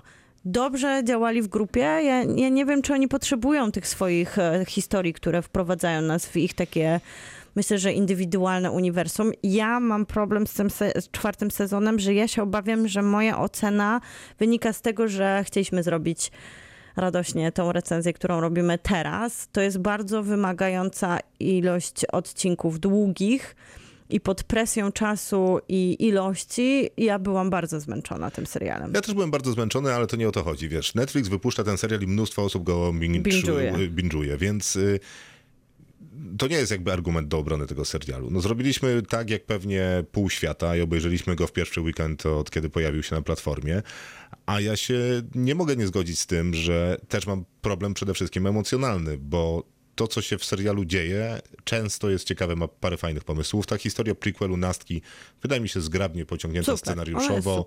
Też no, nie ma tam specjalnych problemów. Ty mówiłaś, że nie przepadasz za tym wątkiem, nazwijmy go rosyjskim, ale Hooper gra życiówkę tutaj. E, no, w sensie aktorsko tam nie ma błędów. Zresztą e, aktor, który mu towarzyszy, czyli rosyjski strażnik, znany skądinąd z gry o Tron, e, Tak, tak, to jest pierwsze skojarzenie. jest też e, wsp- e, wspaniały, więc cały wątek jest ciekawy, tylko... Ja, a nie miałeś, przepraszam, problemu z Davidem Harborem, że zaraz zacznie mówić rosyjskim akcentem i wyjdzie z niego po prostu jego bohater z Czarnej Wdowy i będzie wielkim niedźwiedziem i zacznie sobie żartować, bo Znaczy, ja miałem, ja miałem, to, to mi się dziwnie zgrało, jakby tak, tak, zazębiło. ta czarna wdowa też mi się bardzo kojarzyła, to natomiast było niebezpieczne miałem porównanie. wrażenie, że on był jednak trochę taką e, postacią wielkiego niedźwiedzia w tym rosyjskim więzieniu. O, on nie może też wyjść poza tą postać, bo on ma świetny fizis, żeby się nadawać do takiego... Więc wydaje mi się, że wątek jest fajnie napisany, jest fantastycznie... Bardzo mnie znudził. Fan, no, rozumiem. Fantasty, fajnie napisany i fantastycznie zagrany. Tylko, że inna sprawa, że on niekoniecznie pasuje do tego serialu. Natomiast to, co mówiłaś, że ten serial nie wygrywa się emocjonalnie, ponieważ oni jakby mają teraz pro, trochę inne problemy, niekoniecznie w grupie, tylko samotne, no to to jest konsekwencja tego, że ten serial dojrzewa razem z widzem. Mm, I w liceum być może ma się bardziej tego rodzaju problemy No, niż siedzenie w pewno, piwnicy. Na pewno. I To o tym sami bohaterowie mówią, kłócąc się, że Tak. już muszą wyjść z piwnicy, muszą mieć dziewczynę, problemy, bullying i te sprawy i muszą wyjść z tego dziecięcego świata, nie mają wyboru. Od to. Tylko problem polega na tym, że większość z tych scen nie wiąże mnie ani trochę emocjonalnie, a największym problemem jest to, że nie wiąże się emocjonalnie, ponieważ ja większości z nich już teraz nie lubię. Lubiłem ich jako tę wesołą No, albo- bo paczkę, uzupełniającą paczką. się e, czasami, a czasami sobie przeszkadzającą, ale jako paczka byli super i brałem cały pakiet. Natomiast jak tych aktorów się podzieli, poszatkuje, czasami dobierze z innymi aktorami trafnie, Nie ma chemii. częściej nie, no to tak, nie ma chemii, no i w zasadzie to mnie ich te losy mm, nie za bardzo. Ja A myślę- ten przeciwnik, Wekna, bo tak nazywa się w tym sezonie, jest trochę pożal się Boże. Ja myślę, że nas nigdy nie obchodziły ich losy, bo jak tam były takie trochę wątki Nie, poboczne. ale tych ja ich lubiłem. To oni byli super jako drużyna, którą obserwujesz, która Ja razem... lubi, lubiłem tę bandę gnojków, było tak, super. Teraz, a teraz ich nie, nie, lubię. no bo nie ma bandy, bo każdy idzie w swoją stronę ze swoimi nowymi koleżankami, kumplami, dziewczynami, chłopakami, problemami. I to, I to nie jest, bo to nie jest ten serial. W sensie my czekamy na inny nośnik emocjonalny, więc może jednak trzeba było go zakończyć w dobrym momencie, żeby zostać z drużyną. Nie I wiem, wydaje mi się, że po, po prostu pomysł na. Znaczy, pomysł i założenia są dobre, tylko ta transformacja tego serialu w, z dzieciaki w licealiści niekoniecznie wyszła. No, bo my jeżeli chcielibyśmy robić. To, no, no właśnie, d- bo nie wyszła. Nie. Dlatego być może warto by było wywalić wątek rosyjski, który moim zdaniem jest super, ale być może na trochę późniejszy etap.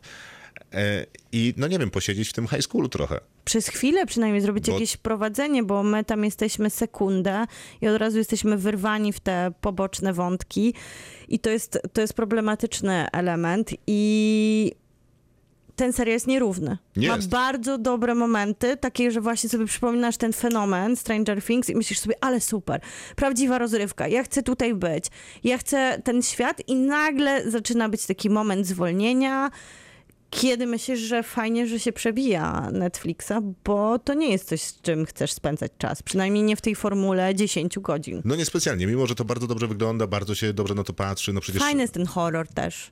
Ten element taki bardziej straszny i trochę No smutny. nie jest złe, ale z kolei ta Wekna jest y, takim słabą postacią. Natomiast no dobra, prequel Nastki jest ciekawy, bardzo... e, Dobrze poprowadzony jest też ten wątek, że jednak on nas prowadzi na manowce przez chwilę,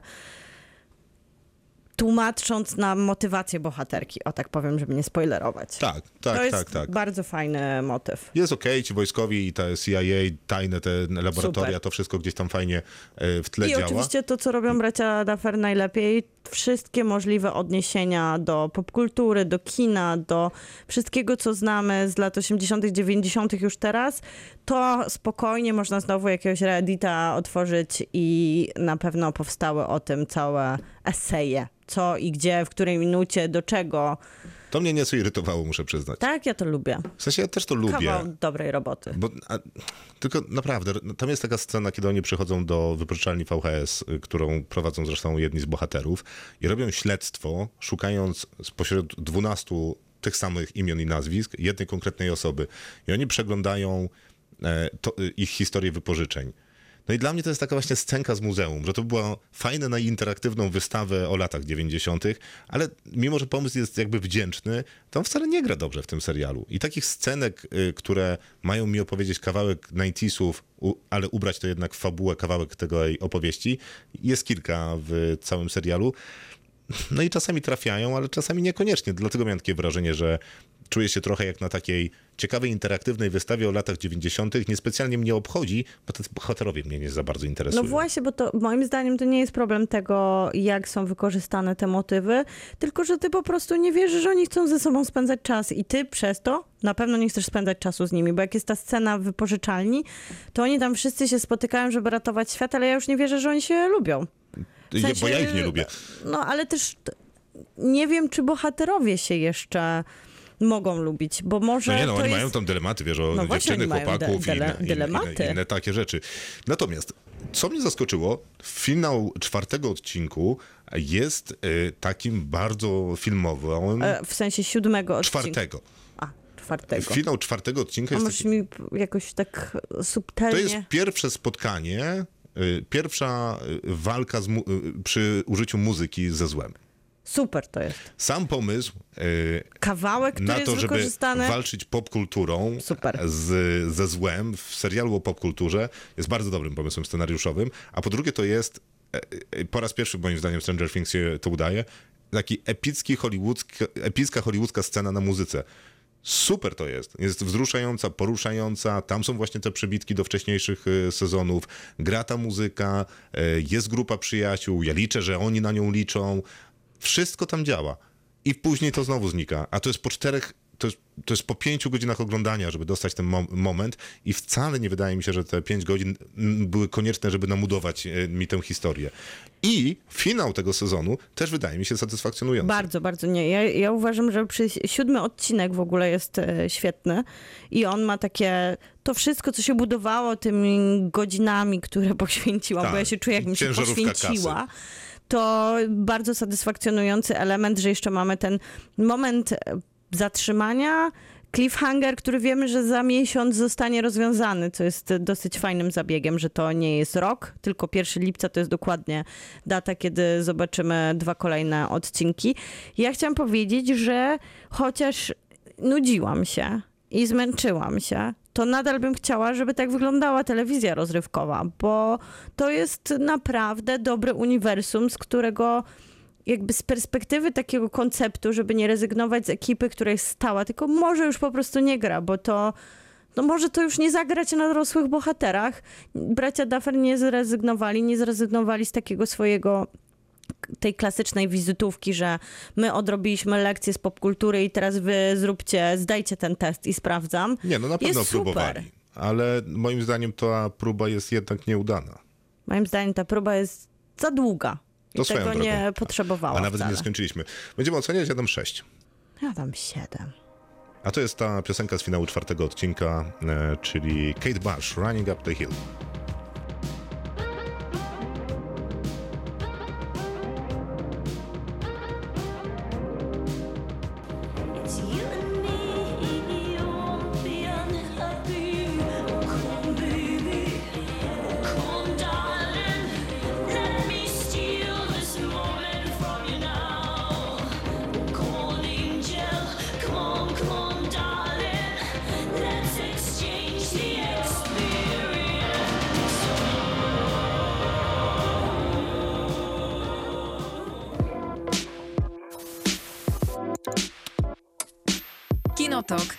Serial.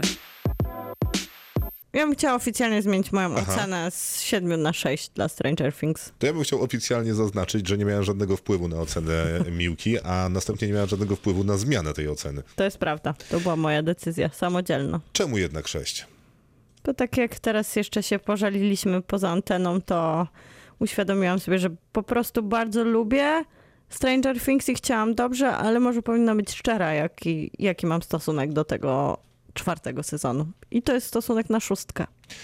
No niestety. E, teraz druga produkcja od Netflixa, może tutaj będzie lepiej, czyli Love, Death and Robots, Miłość, Śmierć i Roboty. Sezon trzeci jest już dostępny.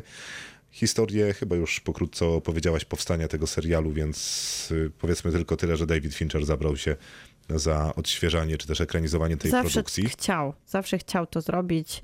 Marzył o tym od lat i Netflix dał mu pieniądze. Jeszcze Tim Miller, bo to ważne, oni to we dwójkę e, zrobili. On, Tim Miller na przykład był nominowany do Oscara w, za animację krótkometrażową, więc to była zawsze jego bajka, a David Fincher właśnie heavy metal kochał i zawsze chciał ekranizować. Ale nie było pieniędzy, a Netflix ma dużo do rozdawania. Przynajmniej miał. I jesteśmy z trzecim sezonem, to antologia animacji. Taki jest klucz, że to musi być jakiegoś rodzaju dowolna animacja. No i w temacie Love, Death and Robots, czyli musi się pojawić miłość, śmierć i roboty. Znaczy co najmniej, luźnym, co najmniej tak, jedna z tych w, rzeczy. W luźnym kontekście. W luźnym to prawda kontekście. Tym razem dostajemy sześć animowanych, siedem przepraszam, animowanych odcinków? A nawet dziewięć. Ale nieźle ci szło. Tak, dziewięć, bo Jibaro kończy. Tak, tak, dziewięć, dziewięć, dziewięć. I zaczynamy w sumie od animacji, którą oglądaliśmy w pierwszym sezonie, więc mamy taki ładny powrót, a jest to trzy roboty, które opowiadają nam świat któ- po apokalipsie, gdzie ludzie nie żyją, a pokonały ich koty. To nie jest spoiler mm, w kontekście pierwszego sezonu. Tak, jest to całkiem urocza e, opowiastka. Równie dobrze mogłoby być reklamą jakiegoś odku- Tak, ale odkurzacza. to działa. Działało w pierwszym sezonie, działa teraz. Bardzo taka urocza, 10-11 minutowa animacja zabawna, mrugająca do, do nas okiem. Tym razem e, hiszpańskie studia animacji, ponieważ e, to jest taki open call do wszystkich studiów animacji, które chciałyby przygotować. E, We wcześniejszych sezonach między innymi Platyż i Masz brało udział przy pracach. Później mamy Davida Finchera w drugim Jego odcinku. Bad Traveling, czyli chyba jedną z moich, albo, no, albo pierwszą, albo drugą ulubioną podoba bardzo. nowelkę z całości. To jest taka klasyczna opowieść o statku pełnym brudu, potu, zmęczenia. No i także, rywalizacji. e, takiej bardzo mm, na miecze, Tak, rywalizacji tak, na, na miecze, śmierć i życie. Na śmierć i życie. Bardzo ktulu nastrój, chociaż tym przeciwnikiem będzie krab, który jest Krab obcy. głodny ludzkiego mięsa. Głodny ludzkiego mięsa i inteligentny, jak się okazuje, ma bardzo dobry plan. Chce się przedostać tym statkiem na wyspę, na której jest bardzo dużo mieszkańców, których mógłby skonsumować. A jak skonsumuje, to będzie więcej krabów. Będzie więcej krabów. I tutaj jest taki sprytny pomysł na to, żeby sprawdzić, czy wszyscy na statku mają sobie wystarczającą ilość człowieczeństwa, aby podjąć dobrą decyzję. I tu może nie róbmy spoilerów, ale David Fincher to bardzo dobrze rozwiązuje za sprawą amerykańskiego studia też dobrze, bo to Blair Studio, wszystko dobrze wygląda, idealnie właśnie do tego, do tego nastroju, który tam panuje, takiego na skraju humanitaryzmu. Tak, to prawda. Ten jest to człowieczeństwo i jego poszukiwanie w kleszczach kraba jest naprawdę fajnie rozegrane. Więc... Dobrze to wygląda, wsz- wszystko się tu zgadza. Tak, I to tak, tak. 20 minut, więc już jest e, taki krótki metraż z tego, więc faktycznie można to zmieścić taką... Ja się czy, czy, też czułam, jakbym czytała dobrą literaturę. Taką... No bo to jest właśnie taki mm, y, trochę Lovecraftowy nastrój, Tak, y, trochę terror, y, że jednak musi to być taki brudny, zmęczony, spocony, śmierdzący statek i tam na skraju wyczerpania będziemy rozmawiać o człowieczeństwu. Twie. Bardzo fajne. Później jest The Very Pearls of Machine. Japońskie studio, Emily Dean, nie podobało mi się. Mnie też nie. O proszę. Jest opowieść o bohaterce, która w wypadku traci swoją. Mm, Jak to powiedzieć? Nie wiem. Jest kopilotkę swojego statku kosmicznego No. i ponieważ traci też e, powietrze, musi ze sobą jej ciało ciągnąć, by dojść do możliwej bazy, gdzie ma jakąś szansę na przeżycie. No i przy okazji musi się szprycować narkotykami, bo nie ma innej szansy, żeby fizycznie podołać i zaczyna mieć wizję. Że ona y, bierze morfinę, co było dla Ale mnie... później dodatkowo jeszcze bierze na to jakieś coś około amfetaminy i jej Co było system ją Dla mnie jednak pewnym zawodem, że latamy między planetami, a dalej ta morfina.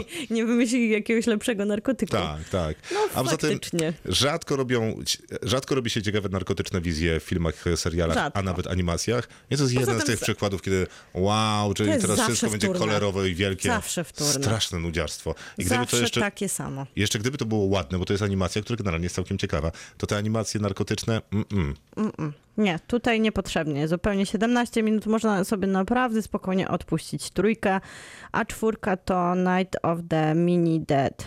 To jest cudowne.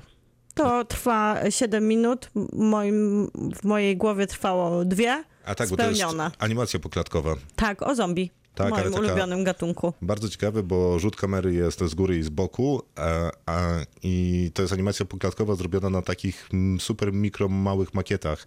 E, Jest I- bardzo elegancka. Tak, i na przyspieszeniu, a przy okazji oczywiście drwisz człowieczeństwa. W taki sposób dosyć e, oczywisty i taki Paulo Coelho, ale w sumie człowiecze, człowieczeństwo samo się prosi, żeby tak z niego drwić. Po prostu tam podejmowane są decyzje bardzo indywidualne z perspektywy tego, że cały świat został zaatakowany przez zombie. Bardzo udana animacja. Tak, i króciutka, bardzo sympatyczna rzecz. Później Kill Them All. Yy, No i to jest ciekawa opowieść, bo w takiej kresce trochę manga, trochę komiks, yy, taki klasyczny. to. E, I idziemy poradzić sobie z wielgachnym niedźwiedziem. Kreska jest super, ale bajka jest o niczym. Jest super. I też e, przy. To mi uświadomiło i później miałam już taki ciąg myślowy przez cały ten trzeci sezon, że to jest eskalacja przemocy. Przecież to jest gra o tron, tylko z Ale karabinami. ja, ja mówię o całym, całej tej, całej jakby tej antologii, tym trzecim odcinku odsłonie, że tu jest tylko przemoc i przemoc i przemoc i przemoc. No nie, no ale to wiesz, rozmawialiśmy dopiero o człowieczeństwie, zwiedzaliśmy W kontekście ziemię, która przegrała z przemocy. przegrała z kotami. W kontekście rozliczania się z przemocy. Tam wszędzie są złe decyzje ludzi, takie No podejmowane ale to wiesz, z to, to jest, jest taki serial. No. Jest, jest, jest. Rozumiem, że podoba ci się e, Grizzly Bear i chłopaki, co z nim walczą. to jest bardzo zabawny i bardzo lekki Zabawne w tej swojej opowieści o brutalności. na, namalowane to tym razem też United States, ale Team, Mo, Team Moose. Tim Mouse. Team Mouse. Proszę bardzo. Później będzie Swarm i to sam Tim Miller y, się tym zajmuje i wracamy do Blair do- Studio. dokładnie. Y, Nie pamiętam tego. Właśnie czytam opis szybciutko. A, to jest o robakach. A nie, to to jest świetne. Roztoczu, jakby takim kosmicznym roztoczu. Ja przynajmniej sobie tak e, tłumaczyłam ten ich wygląd. Oni mówią, że to jest rój e, i to jest ciekawe, bo jesteśmy bardzo daleko w przyszłości Tak. e, i zi- ziemianie są już w zasadzie, w sensie ludzkość jest już w zasadzie wszędzie e, i szuka nowych technologii, nowych rozwiązań, ale głównie zastanawiają się nad tym, jak stworzyć sprawiedliwe, uczciwe, wydajne społeczeństwo i znajdują rój i stwierdzają, że... Albo inaczej to czytając, jak znaleźć idealną nację do tego, żeby była niewolnikami i nie wiedziała o tym. No tak, tylko że tam się spierają dwie jednak idee. Tej naukowczyni, która jest Mhm. na miejscu, która szuka i bada strukturę społeczną, którą można by było zaproponować nam, ponieważ e, w tamtym układzie, który jest o wiele starszą e, rasą, no nikt nie cierpi głodu, bólu i tak dalej. Jakby hierarchia jest oczywista. No a druga narracja jest taka, że znajdźmy sobie rasę niewolników, która załatwi za nas większość problemów, bo im bez różnicy dla kogo pracują, bo na tyle się rozwinęli.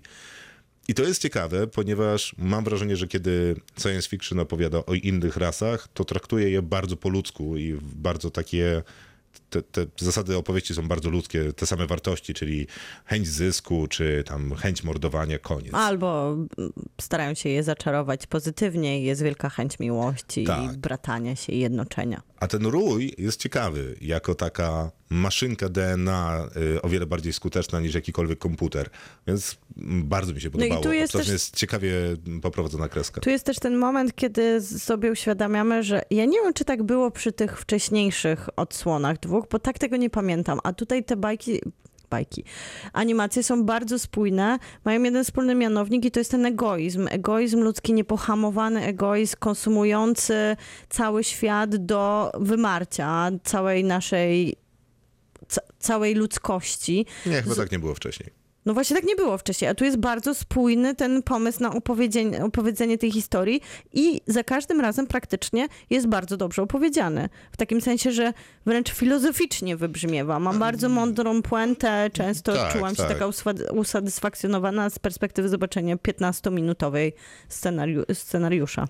Nie wiem, to chyba jest przypadek, bo jednak y, czytałem, że Fincher zachęcał tych twórców najróżniejszych, dając im wolną rękę i dając im tę tabelkę miłość, śmierć, roboty, zaznacz, Może gdzie ci odpowiada. Pandemia i wojna nas Może. wszystkich doprowadziła do wspólnej refleksji. Siódmy odcinek to szkockie studio, co widać w dialogu prowadzonym po szkocku. Tak. I jest to opowieść o Szkocie, który walczy za pomocą nowych technologii z szczurami, które ewoluują w międzyczasie i zaczynają budować swoją e, spo, Cywilizację. Spo, cywilizację. Fantastyczny jest ten odcinek. Cudowny. E, Eskalacja przemocy również tutaj po prostu tutaj chapie tyle juchy, No ale ale, tutaj, y, cudowne. I tutaj- znowu, znowu jest tutaj te, te, taka myśl, która... No i właśnie nie, no to masz morał. taki humanistyczny wydźwięk, właśnie nie takiego ludzkiego egoizmu, tylko wręcz przeciwnie. No ale morał jest taki, że na początku kierował nim właśnie te zasady. No tak, no ale no, nie, no morał jest na końcu i mówi jednak coś odwrotnego. To prawda, że morał jest na końcu i mówi coś odwrotnego, ale może nie spoilerujmy, jaki jest tu morał. No dobra. ciężko z, z, w 10 minutach coś Ale jest, wybronić. y, y, Super. jest ciepły i bardzo szkocki, tak bym powiedział. E, Involted Kanada. Holes Entombed. I to jest y, oddział Marines, który trafia na dziwne stworzenia i dziwną jaskinię i w zasadzie jest to Cthulhu. I zupełnie jest to tak trochę Trochę takie byle jakie... Tam oczywiście właśnie jest znowu ten motyw poświęcenia i egoizmu, ale, ale tak. Ładne to jest, bo jest to Ładne, imponujące, ale o niczym. ale o niczym. I kończymy taką bardzo dziwną animacją, która jest prosto z Hiszpanii. I opowiada To o du- Żibaro. E, To opowie... wróżce z, z wody. No Taka trochę tak. nasza świtezianka. Taka nasza świtezianka, no ale to jest kwasowe, to jest dziwaczne, To jest etniczne też tak fajnie. jest fajnie etniczne, jest przepiękne. Jest przepiękne. Wszystko I znowu też dobrze. mówi, o, ma ten morał, że jesteśmy wszyscy To akurat ma bez- Mocny. y, bez Ale jest zdań. przepiękne, jest hipnotyzujące i zupełnie inne od reszty animacji, które oglądaliśmy, które zawsze mają jakieś zakorzenienie w tej kulturze kreski. Tak, więc y, bardzo dobry koniec z tym Jibaro, bardzo ciekawie to wyglądało i też czułem się już taki naprawdę zmę zmęczoną głowę miałem po obejrzeniu tego odcinka. Było to takie mocno jednak niepokojące. Ale zaczynało się tak, że myślałam, o nie, Ja też tak o nie, myślałem. nie uda się to.